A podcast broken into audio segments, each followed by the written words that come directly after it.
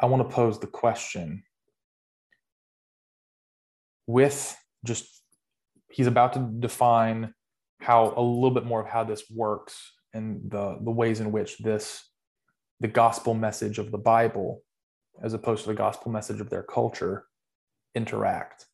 And i want us to think about all of the gospels that we've just watched and like delved into and then ask the question if evangelical means essentially those carrying the gospel or those presenting the gospel are we really evangelical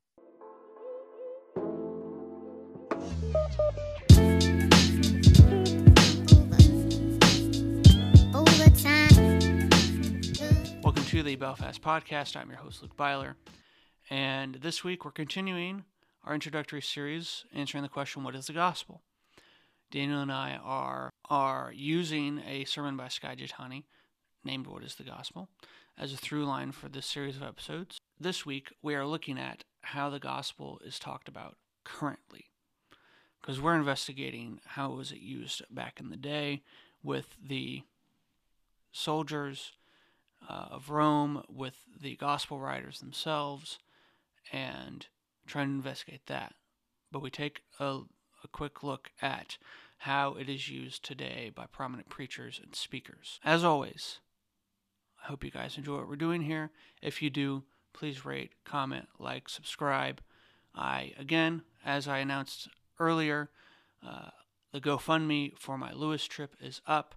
Uh, that will be linked in the description below. You can go to the website, hit the donate button. It'll take you straight to the GoFundMe page.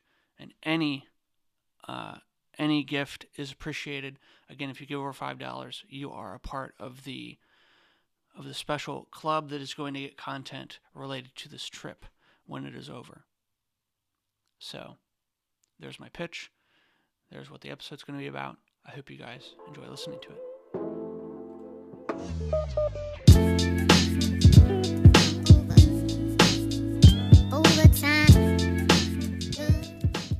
Uh, that was fun. Okay.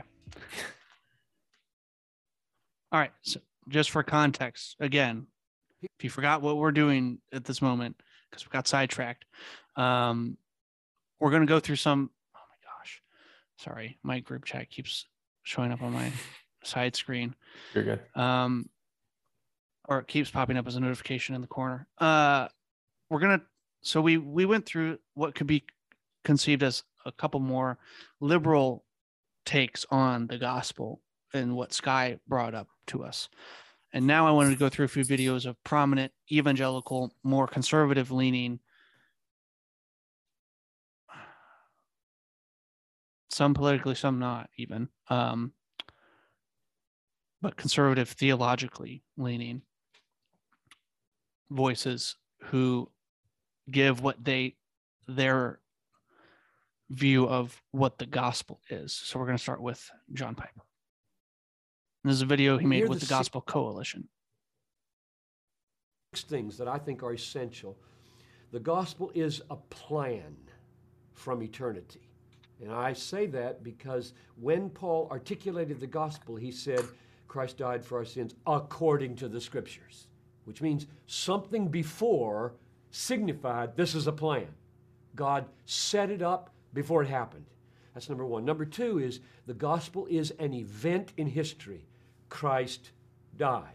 Number three, the gospel is an achievement in and through that event of something that happened between the Son and the Father. Namely, sins were paid for and righteousness was completed.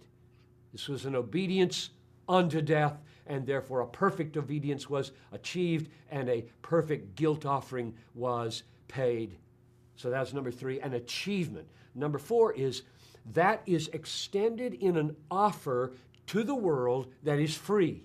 If the offer were not free, there would be no gospel. If it were by works instead of by faith, there would be no gospel. So there's a plan, there's an event, there is an achievement in that event, and then there's the free offer to faith alone, and then comes what we call application of the achievement. To me, they're not the same.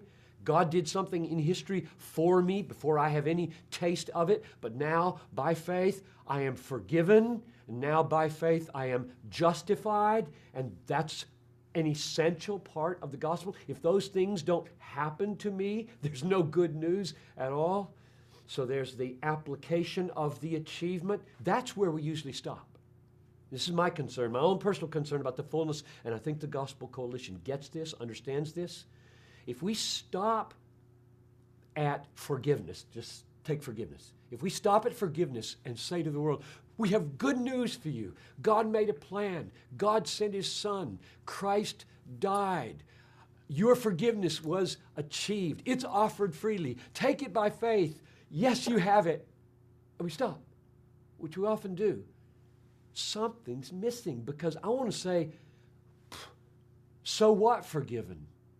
And a lot of people might answer, well, I don't like a guilty conscience, or I don't like going to hell, or my family might be better if I could live as a forgiven person instead of a guilty person. Instead of saying, 1 Peter 3:18, Christ suffered once the righteous for the unrighteous to bring us to God. The, the sixth piece of the gospel that I think is absolutely essential is that we're forgiven and we're justified to bring us to God. God is our treasure. God is the end. My forgiveness is not the end. My justification is not the end. My going to heaven and not having a sick body anymore is not the end. All of that is means. Means to what? Seeing Him, knowing Him, loving Him, being satisfied in Him, and Him being more glorified in me because I'm now eternally satisfied in Him.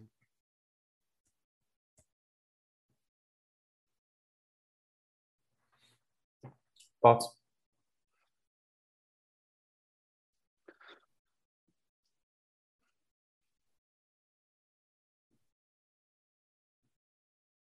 No, not not right off. So I've got a few things. Um, last conversation we talked about typology, right? And he talked about according to the scriptures. And what I think he's mistaking at least in part, is he well, he's conflating, right? Typology with gospel. He's conflating the pattern that scripture holds with a specific aspect of scripture's message. Because scripture has a lot of messages that aren't the gospel, too. Right? So let's not think that the gospel has to encompass everything. I think that's a problem too. I think the, the gospel allows for the accomplishment of everything, but that's that's the cause and effect dynamic, right? So, according to the scriptures, sure, yes, actually, we just had a whole conversation about how it did happen according to the scriptures as prefigurement, not necessarily prediction, which is an important distinction, but it's still there the event, death and resurrection he talks about. Well, that's good. That's that's good. But is that the gospel? Is that an aspect of the gospel? Sin paid for and righteousness completed. And oh, this was going to be my point. He talks about the I mean, he's a Calvinist. So mm-hmm.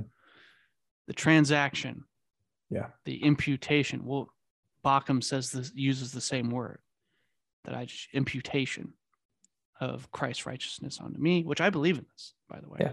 Um, but the transaction between God the Father and God the Son.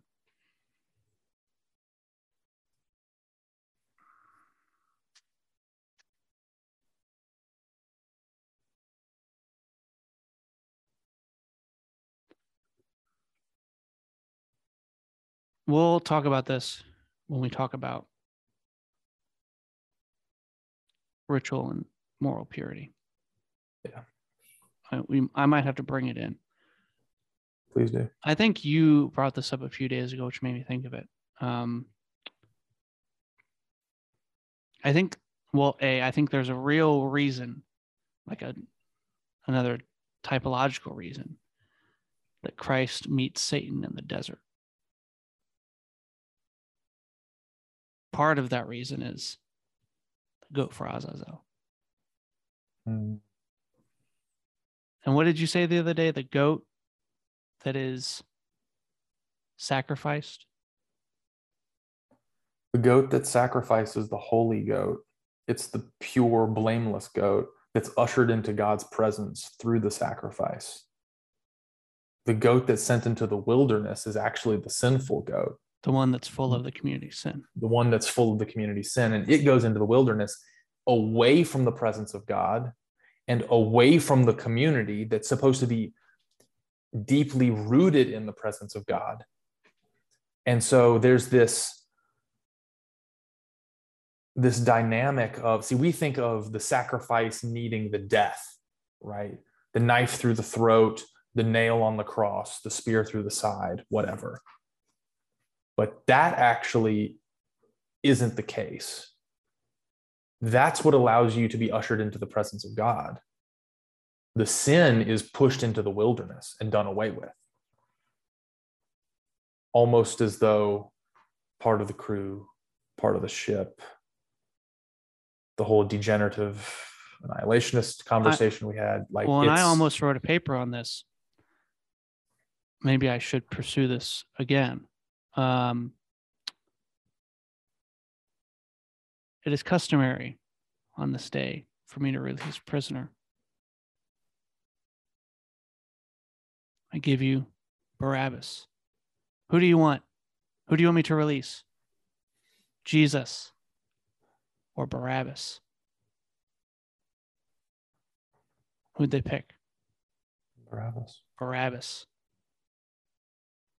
The goat for Azazel. The failed revolutionary, by the way. So, what does that make Jesus? The pure goat. This ha- I'm just like remembering this thought that I had a few semesters ago. I don't know what this does for our like uh um Christology, soteriology. Yeah, sure. So ter- uh, there's another word I'm looking for in there, but I can't find it. Um, yeah. So things worth thinking about that I don't have an answer to, but Well, yeah, my my point is Piper's talking about this whole Yeah. transaction between God the Father, God the Son, God the Father Yeah. who's angry. He doesn't say this, but this is what he, he's a Calvinist. This is what he means. Yeah. This is what's under his words. God the Father who's angry at sin needs to punish it so that I can be forgiven. Mhm. Do I think that might be part of what's happening? Sure. But I, yeah, it's yeah, no, I'm with you. Um, and this will be something that comes up, I think, probably next episode. But offered to the world freely is his next step. And that word he's a Calvinist. freely, yep, freely has to be the offer, the offer not the acceptance. because if if it didn't require something of us then it in some way wouldn't be good news. And if it wasn't applied to us right that's his next step application. It's only good news if it applies to me personally or you personally which isn't a great framework because sorry something to my eye. Because that's as we'll see later that's not how the word gospel works. That's not how the word evangelion worked in the first century. Something can be good news for someone be bad news for someone else and still be proclaimed as good news. The idea that it has to be all encompassing maybe partially because god is infinite and we have all these other ways of talking about god theologically that you then import into your use of the term gospel. But if you're using the term gospel as the first century would have heard it, that's not what it meant. That's not what it meant at all. And I was, you, you brought this up with the whole um, Who Shall Ascend the Mountain of the Lord, Michael Morales book, ushered into God's presence. Which go, goes in which direction, all of that stuff. But the last point he talks about is it brings us to God.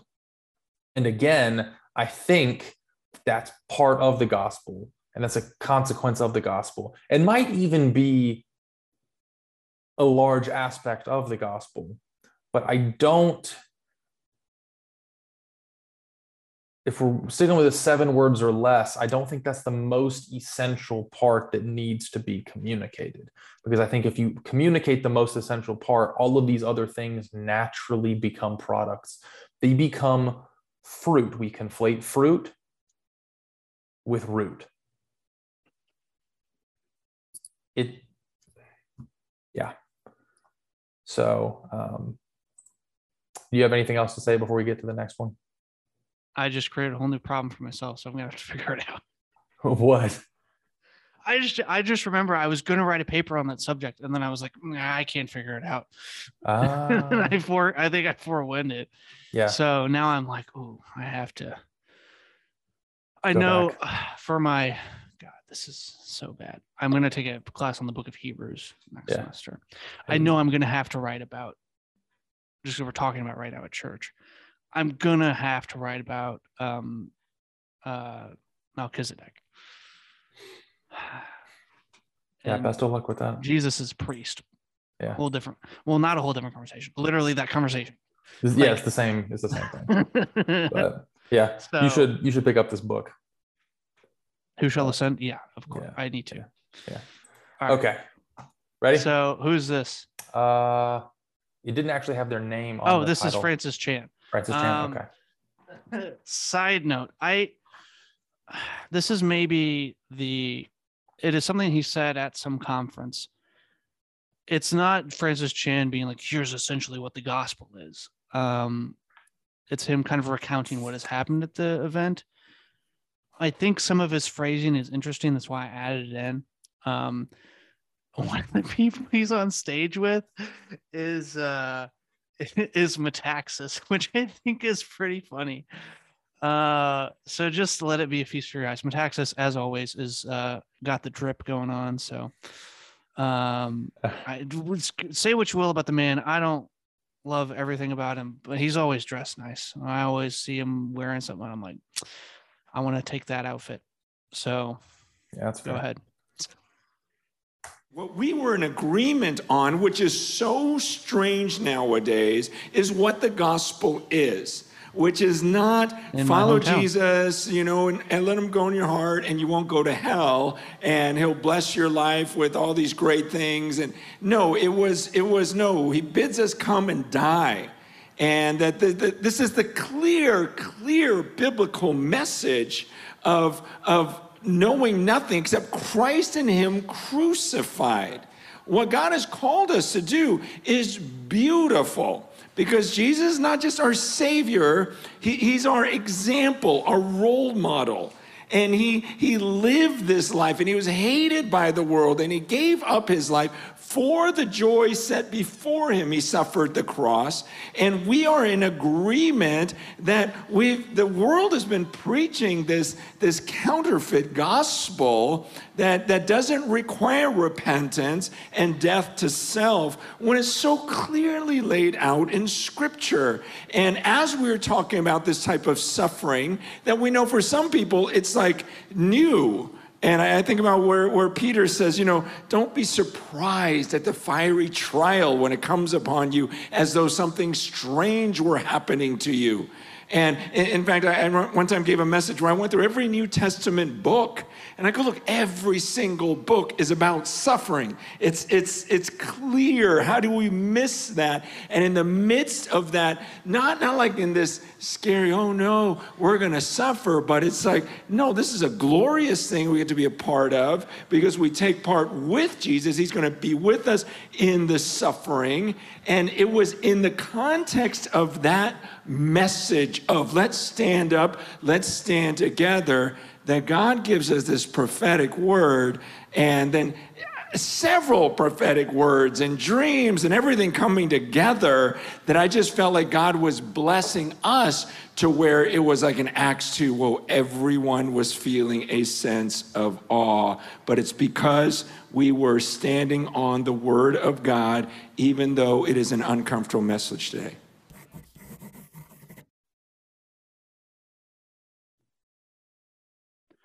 If someone can please comment and tell me how Eric Metaxas ended up on that stage, please let me know.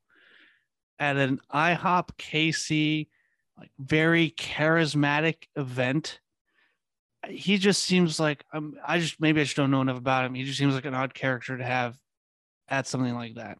But That's fair. anyway, I just found it funny. I just I just don't know how how he's there. Um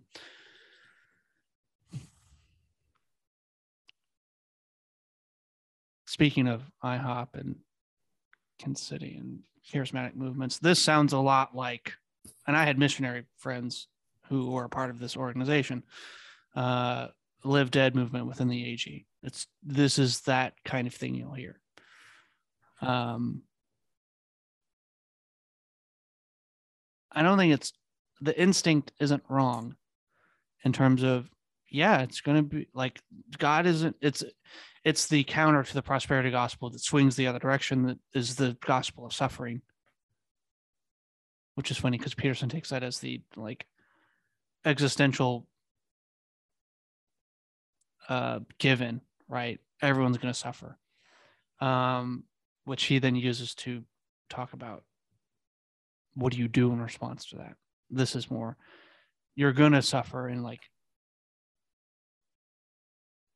take joy in it which In this world, you will have trials. I mean, that's yeah.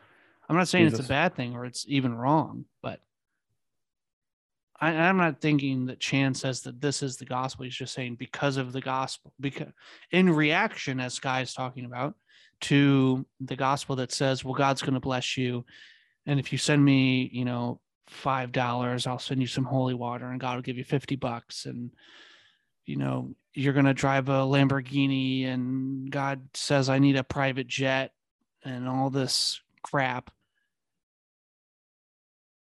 Well what happens when the cancer isn't cured? What happens when you don't get the money? What happens when the lights are shut off? Like what do we do? When we believe the gospel that says, well, God's going to bless your life, and that means material wealth or health or prosperity. No, he actually says it's going to be really hard, and you better take up your cross, and you're going to follow me. It means you're going to die to self and not do everything you want to do, right? I think all these are true. Again, they are effects of the gospel. every one of the apostles died was martyred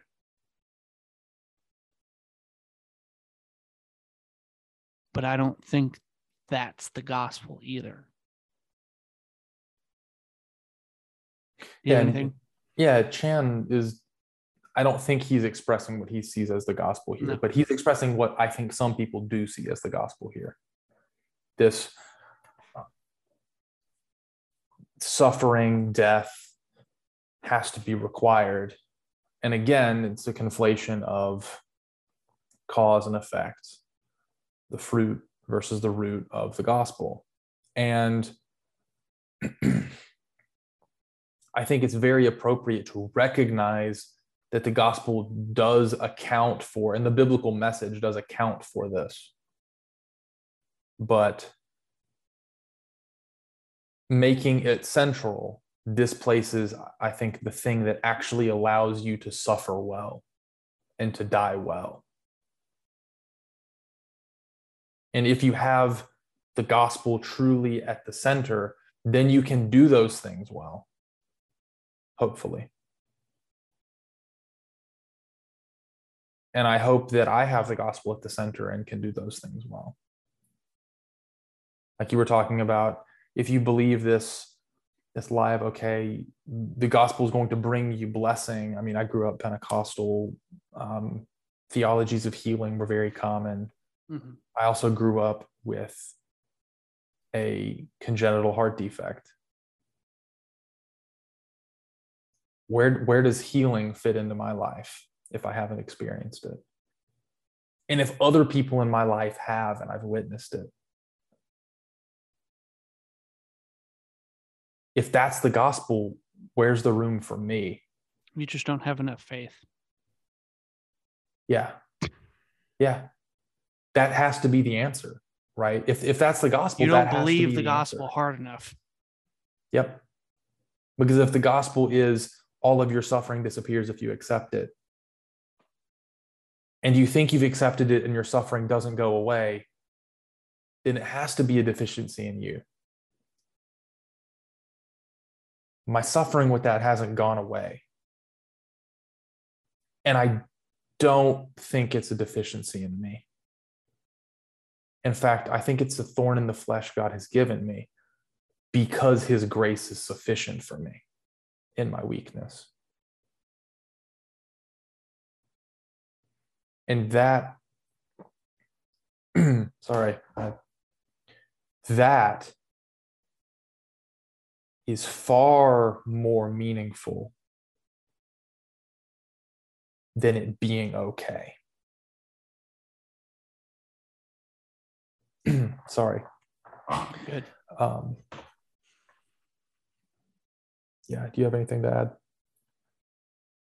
No, just in cases, and you can say if this is true for you or not, but in those cases, it it requires a certain dependency that without it you wouldn't have. But that then begins to bear fruit that without that would not exist. Yeah. Yeah.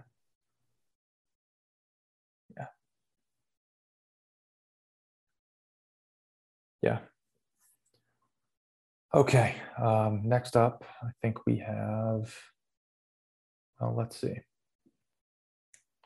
Foodie. We'll Ready? do- Yeah. Um, I picked Voddie because, or Voddie, I don't, I think it's Voddie, Voddie. I don't remember. Uh, Um, he's become a poster child in a lot of conservative circles for standing up for the truth, which I think he does quite well. Um, I'm not here to tear him down. Um, I think he's doing wonderful work. Um, I think he has a true heart for reconciliation, regardless of what some people will say about him. Um, so I applaud all that. I don't agree with what he's about to say. So, again, the outfits, though. Always oh, I know. I was going to make a comment. I haven't listened to him almost at all. I'm going to be honest. Okay. But every time I see him, I'm like, I need to listen to this guy because he looks spectacular. Like that suit is just amazing. Anyway, um, I'm just I'm a sucker for a good suit, but I guess we probably all know this at this point. Ready? Yeah, go ahead. When people say, no, our, our problem is this, our problem is that, we say, no, no, no, no, our problem is that God created the world. And God created man, and He put man in the garden to keep the garden, and He gave the man a command. And He held that man to perfect, perpetual obedience to that command, and He promised him life if he kept it, and death if he didn't. And he didn't keep it, he ate. And because he ate, because of that one man, sin entered the world and death through sin. And everyone born from that man through ordinary generation inherited that man's sin nature. And because of that sin nature, sins proceed from it. And our world is broken because of that sin. And we stand guilty before a holy and righteous God. And we know that he's holy and we know that he's righteous and we crave justice. But the problem is that if God gives us justice, we all die. And so that God, in his goodness and in his mercy, sent forth his son, who was not born of ordinary generation, but was born of a virgin. Yes, the virgin birth matters. Why? Because if he's born of ordinary generation, he's born in sin. But because he's not born of ordinary generation, he's not born in sin. He's clean of sin. His record is clean. And he keeps his record clean. And he obeys God's law. And because he's fully God and fully man, he obeys the law of God on our behalf in his active obedience. And then in his passive obedience, God made him who knew no sin to be sin for us. All we like sheep had gone astray. Each of us had turned to his own way, but God laid upon him the iniquity of us all. And Christ died for sin once for all, the just for the unjust. And God imputes our sinfulness to him and he nails our sinfulness to the tree. And Christ dies and raises again on the third day for our justification. And there's another imputation. The righteousness of Christ is actually imputed to us so that God can be both just and the justifier of the one who places faith in Jesus Christ. So that all those who come to Christ may enter in. So that all those who place faith in Christ might be saved, but not only saved, but sanctified.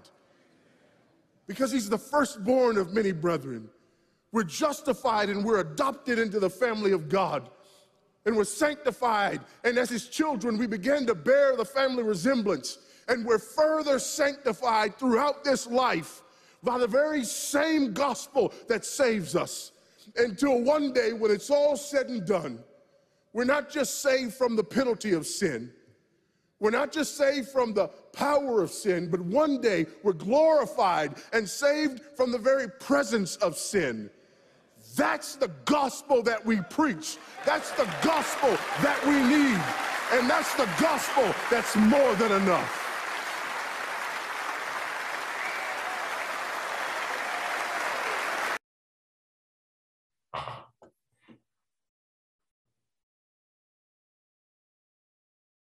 So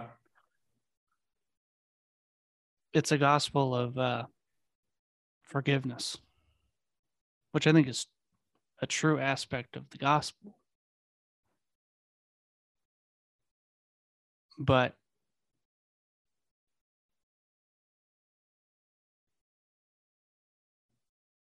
it sounds a lot like the God's yes defeats our no gospel. He's doing a lot of things, uh, obviously, with uh, certain ideas of original sin, yeah. uh, imputed guilt, uh, which I we did a whole episode on this. Yeah. he sounds very Catholic in that Yeah. sense. This is how you get around it, born of uncommon means. So you're telling me uh, sin is transmitted through semen, huh? or sin nature. Um, he did have a parenthetical in there that uh, death through sin, uh, because we all sin, the world is the way it is. But again, he goes on to that. He makes those specific statements about Christ and his lineage, um, which I think are unnecessary uh, categorizations. Not that the virgin birth doesn't matter, by the way. Um,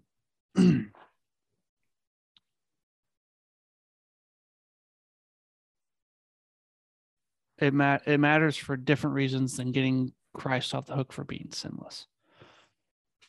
It matters for his divinity, not his innocence. Um, anyway. Oh, and it's a gospel of obedience. That was a word he repeated a number of times. Adam's inability to be obedient, Christ's ability to be obedient, then the ability to make us through sanctification obedient in a world without sin. I think all those things are true. Um,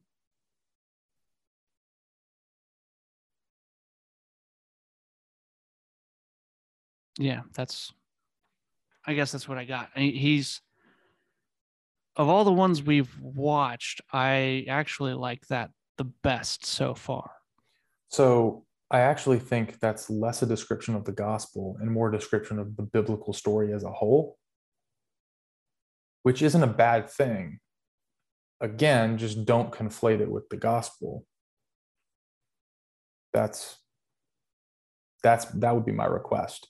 Of course, we have problems with original sin. We've already discussed that at length um, in a separate episode. We also are going to touch on it a little bit in our next conversation because we're going to be dealing with some of the things from my paper that we'll be bringing in that kind of loosely are associated with it. And I'm going to be honest, I wrote the paper as a uh, giant slap in the face to reform certain aspects of reform theology. I'll just admit it, but dealing with the idea of justification, some ideas of original sin, things like that. So we have already and will explore a little bit more that idea, but obviously have some problems with that. Um, but yeah, you're right. He's got this saved, justified, and then sanctified. Like obedience is implicit in there. And I actually, like you said, I don't disagree with that. Um, and I think that that's something that's important. But whether or not we define that as gospel or how that relates to the gospel, if it is gospel, I think is a bit more complicated than he laid it out here. And so I think it deserves a bit more explanation, or at least explanation in a different way. But I would agree with you. I like his explanation most of all the ones we've seen so far. Um, Do we want to go to Paul Washer or do we want to skip him? I think we could skip him, honestly. Okay. uh, Yeah, that's good. Uh, I'll still link the video if you guys want to watch it, but we'll forego it at this point just for time's sake. Yeah, because we're running a bit short, actually. Go figure, right? Um, so that brings us to, I think, the end of us trying to explain all of the things that the gospel is not. Yeah, or pieces of it that get to use the word you've been using conflated as the gospel. Yeah, That's going to be a common theme throughout this whole study. What are things that get conflated as the gospel that are aspects or fruits of the gospel, but they aren't the gospel? And so to transition here, we're going to go back to Skye. And for a second, we're going to talk about, as I opened with the question, well, when you're going to talk about what is the gospel, yeah, what is the gospel? What does that word mean? Gospel. What do we what do we mean when we use that word and is that word actually what we mean? Yeah. So, um,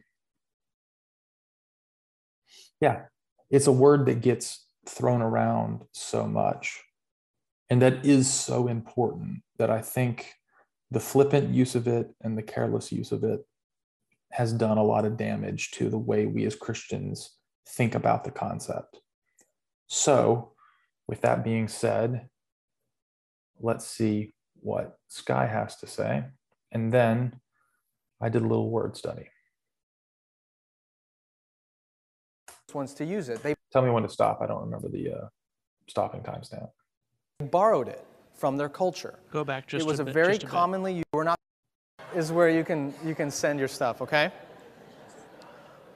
All right. He doesn't have enough on his plate, so we're going to start with this. How does how do you actually define the word gospel? The New Testament writers did not invent this word. They were not the first ones to use it. They borrowed it from their culture. It was a very commonly used word in the ancient Roman and Greek world that the New Testament writers repurposed for their own message. So, where does the word gospel come from? It comes from this Greek word, euangelion. And if I put that into English letters for you, it looks like this. Now, that word might look slightly familiar to you. If you take that second letter U and you write it as a V, which is how it was often written in old texts, it looks a little bit like evangelical, which is the root word. Evangelion is where evangelical comes from. It's where the word evangelize comes from. To evangelize literally means to gospel. And an evangelical is a person of the gospel. Now, this Greek word euangelion comes from two separate Greek words, eu and angelion. Eu is the Greek word for good. It's where you get the word eureka from. And angelion is the Greek word for message. It's also the root for the word angel. An angel is literally a messenger. So, the gospel, the euangelion, is literally a good message. The way it's popularly translated, it's good news. Now, in the ancient world, this word was not used to describe just any good news. You didn't throw it around. It wasn't like, hey man, I got. So, real quick, I think it's worth pausing on that. Um, mainly because I don't want to forget but I want to pose the question with just he's about to define how a little bit more of how this works and the the ways in which this the gospel message of the Bible as opposed to the gospel message of their culture interact. And I want us to think about all of the gospels that we've just watched and like delved into and then ask the question if evangelical means essentially those carrying the gospel or those presenting the gospel, are we really evangelical? Because I think that's that's the crux of the question. Are we really carrying the gospel like we're supposed to? got to share the euangelion with you, I just save 40% of my car insurance. That's not, that's not how the word was used. It was a very specific kind of good news. It was a good news that a new emperor or king has been born or has ascended to the throne. So when Caesar Augustus was born, the Roman imperial gospel, the announcement, the good news was that Caesar is Lord. When you went into a Roman town and someone questioned your allegiance to the Roman Empire, you would say the Roman gospel. Pause. Caesar is Lord. Keep in mind the Rob Bell sermon we reacted to and Domitian and Domitian's gospel.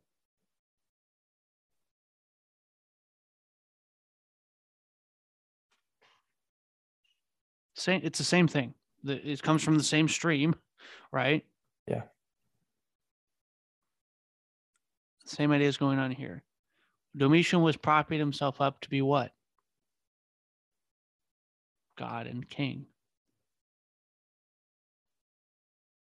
You worship Domitian at the Domitian Games. He is has the authority over life and death. You burn incense to proclaim your allegiance. You take the mark to buy and sell.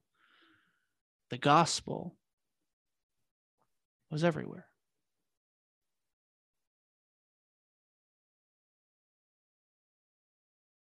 It's, it's, it is about who has authority, who has the power,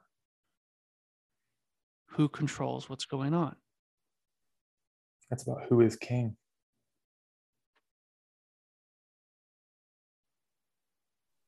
Ready? I'll just say this. Yes, it is about who's king. And something we'll read here in a minute. It's news about a reality, whether you like it or not. Right? Mm-hmm. Those in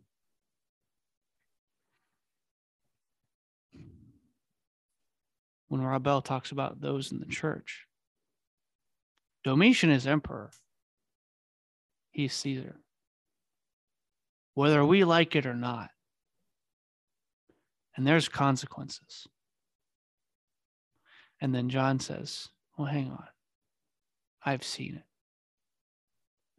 And you know who's really on the throne? You know what the real gospel is? It's not Domitian. Competing gospels.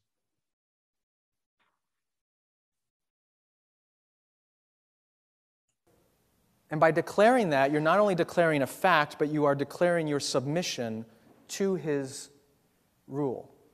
So, the good news in the ancient Roman Empire was to announce the ascension or birth of a king or emperor. That's how the word gospel, euangelion, was used at the time the New Testament was written. And the gospel writers borrow this term and redefine it for their own purposes. Okay, now this is sort of the easy part. We've defined the word historically. How do you actually explain the gospel as the New Testament does? Well, if you want to do that, there's really only one text in the entire New Testament you can Right, go you to. can 'cause pause it. There's only one place. He talks about 1 Corinthians 15, Yeah. which when we read uh, the King Jesus Gospel, we'll, we'll be all over the book of Oh, yeah. Acts and Corinthians. So, any last comments on that? Uh, Okay.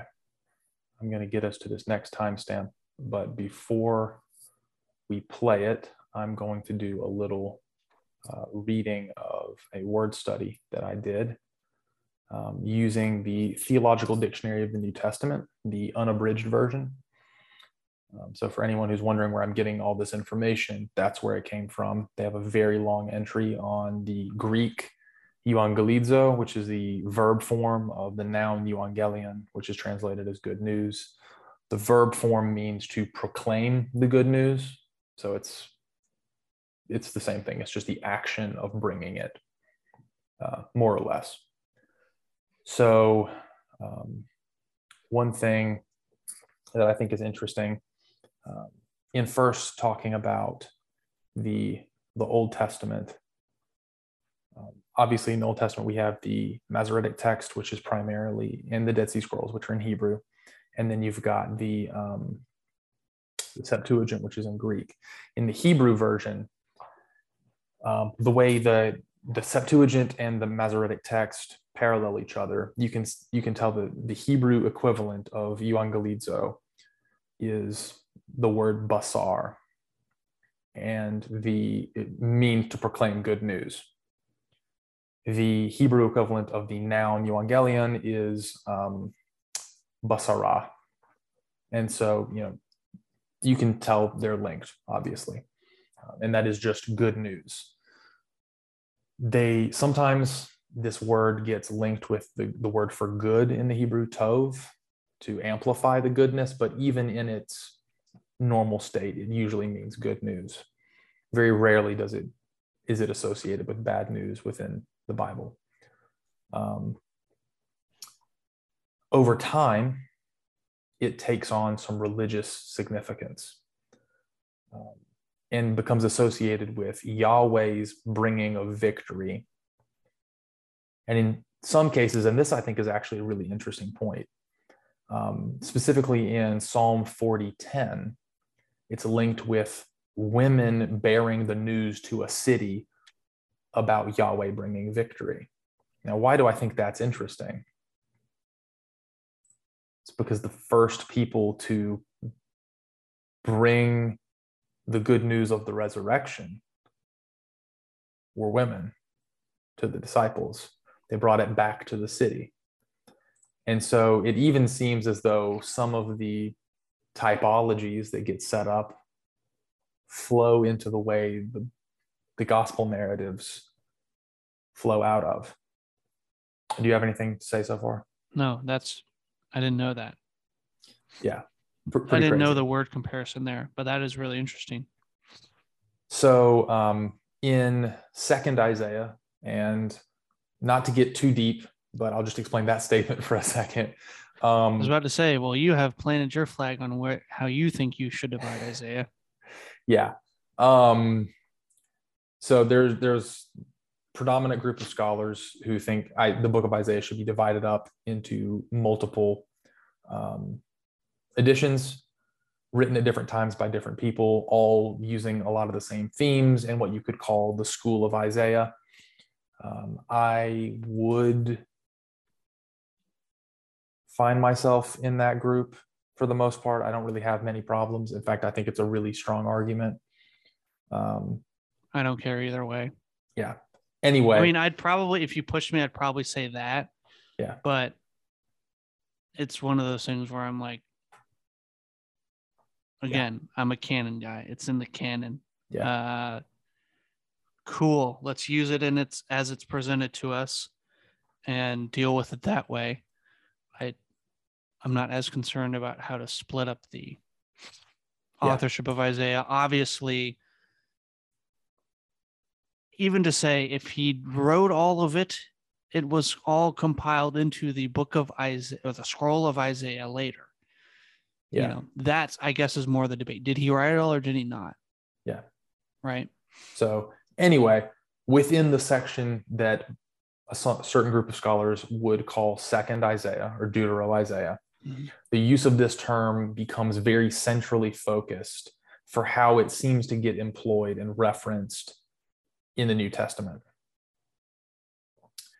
Um, the words they they expect Yahweh's eventual great victory and in some instances, it is tied to a herald preceding Israel out of Babylon back to Zion. It is not understood in these contexts as being a proclamation that is far off and coming at some point, but something that is coming as it is being proclaimed by the messenger.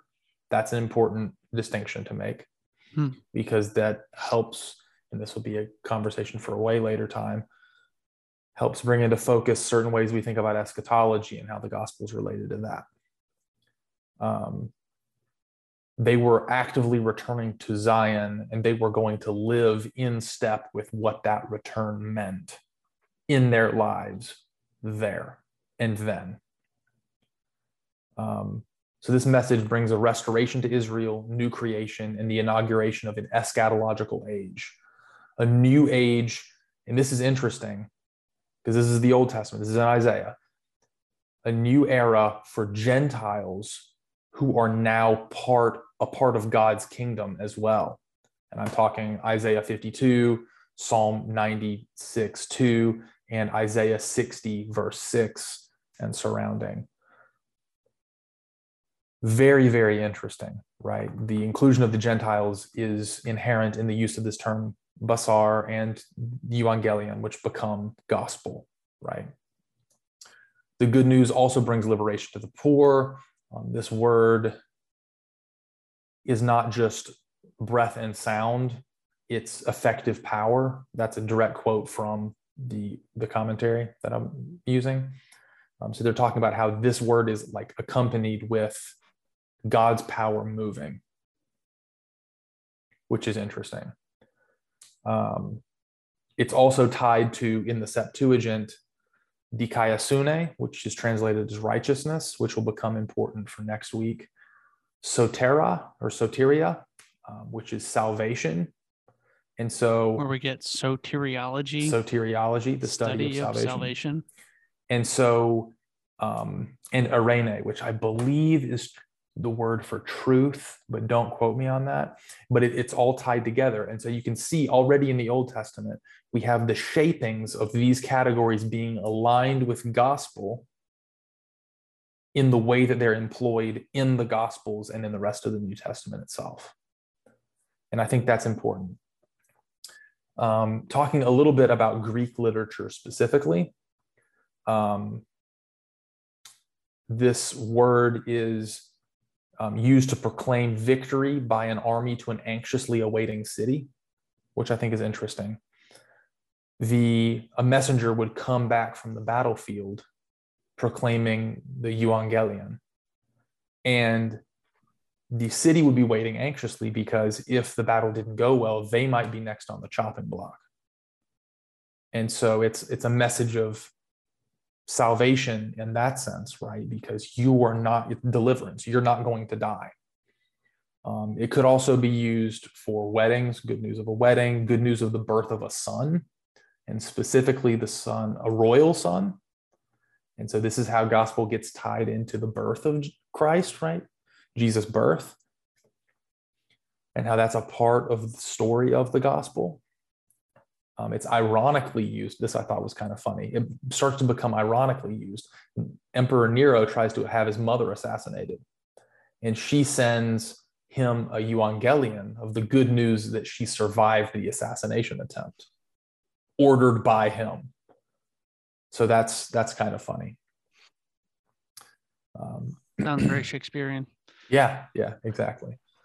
Um, and later, later and later in um, Greek and Roman history, this word gets associated with um, the imperial cult and the worship of Caesar. Mm-hmm. And that's important to note, right? Very, very important. It's like note. we were talking about Domitian, man. Yep. It, well, it, it is the Domitian it conversation that. that we were having, right? It, just import all of that here. Think about how you have to make a choice between the reign of Caesar or the reign of Jesus. Because the gospel of the Bible is Jesus Christ is king. That's it. And that means a lot of things. But that's it. A royal son was born, and that royal son died and was raised and is enthroned in heaven and all of the ways that that impacts our life. Christ Messiah being that typology, right? He's the Messiah embodying all of the typology carried forward from the Old Testament, from the Hebrew Bible.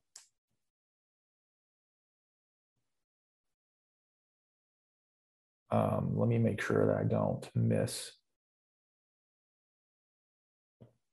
And um, there was, I think, maybe the most interesting thing that's left to say is that, um, and, I, and I could say a lot more because there were there were a lot of points in in the um, the word study that I did, but for sake of time, I'll just say this: the word as it's used in the New Testament is more intrinsically linked to the way it's used in the Old Testament than all of the different ways that it's used in their culture.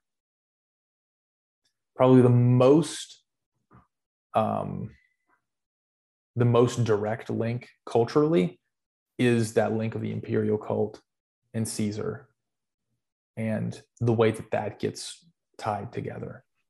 And so I think it's most important to understand that and this good news, the coming of Yahweh's eschatological victory, all of that.